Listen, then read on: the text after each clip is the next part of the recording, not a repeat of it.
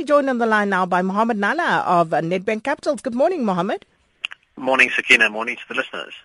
Now, Mohammed, of course, uh, you know, uh, the big focus this week is on the decision by the U.S. Fed uh, that's due out on Thursday. And I see, um, you know, the uh, bets uh, that are being hedged at the moment. Um, and uh, it seems as though people are betting mostly that the Fed will hold off on raising rates. That seems to be the case. I mean, Sakina, expectations around this Fed meeting, I, I must say, it, it's almost become this singular focus in markets over the course of the last few months, uh, which I certainly think is a little bit unhealthy. I mean, we've got to look at the bigger picture. Uh, whether the Fed hikes at this week's meeting or at the next one, uh, I certainly believe that a hike is on the cards. Now, I, I will hold out. I think that they're likely to, hold, uh, to, to, to hike at this particular meeting. And the reason why I say that, Sakina, is that if they don't, they're effectively squandering a, a reasonably good opportunity to get off that zero lower bound in terms of their monetary policy.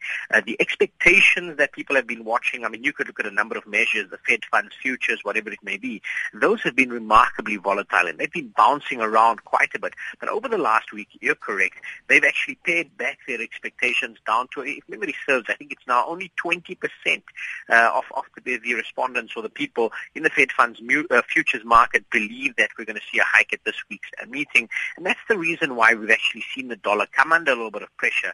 Uh, that's good news for us in South Africa. It means the rand has actually managed to stage somewhat of a recovery.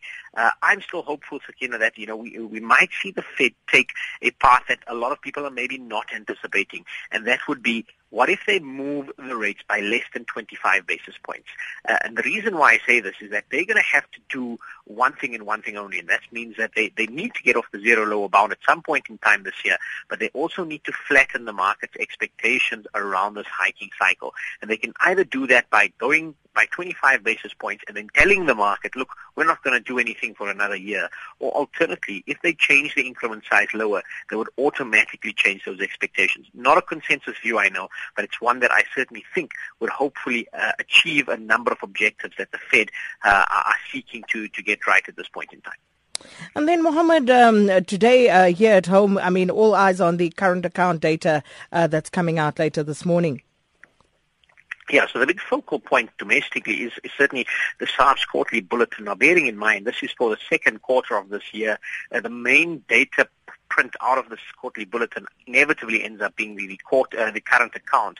Now, this has a bearing on the rand, uh, and it's, it's unfortunate, I guess, that it comes in a week when we have so much event risk with the Fed, because that's going to take a lot of the focus. But let's bring it uh, to the current account specifically. Expectations there are for it to narrow from around, I think it was 4.7 or 4.8 percent in the first quarter.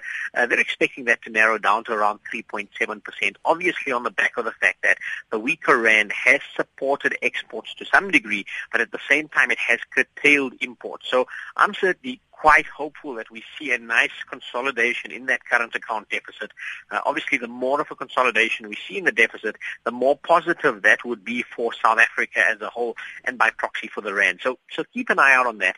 But notwithstanding the fact that this is the second quarter number, the rand, uh, much of the rand's weakness actually came through only in the third quarter. So uh, this is a trend that I would hopefully expect to see build as we go into the third, third quarter as well. So I'm holding out for again maybe a better number and maybe some rand consolidation on the back of that. And then, um, just talk to us briefly about uh, the Chinese attempt to bring um, onshore and offshore yuan values closer together.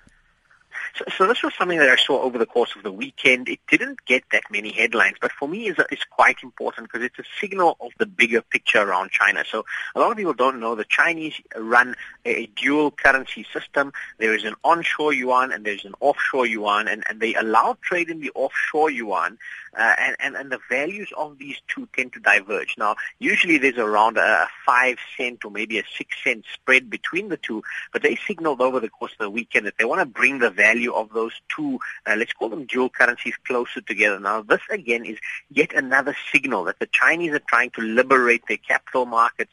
They're trying to uh, assuage the, the IMF so that they can actually get the yuan included in terms of the special drawing right and, and have it seen as a reserve currency globally.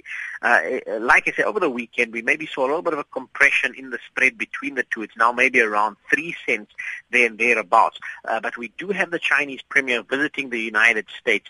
Uh, I'll be watching that quite closely as well because there are certainly uh, geopolitical tensions between these two massive economies. Uh, let's see what comes out of that meeting. Uh, and, and like I said, we can expect more intervention by the Chinese, uh, all attempts to try and integrate the Chinese economy a lot more with the world economy, as well as trying to support that massive growth engine. And they're still expecting 7% growth uh, for this year. And, and even though that is a slowing, that is still significantly faster than much of uh, the, the rest of the world is growing at this point in time. Mohammed, thank you so much and uh, speak to you again tomorrow morning. That was Mohammed Nalla of Nedbank Capital. Sakina Kamwendo on SAFM.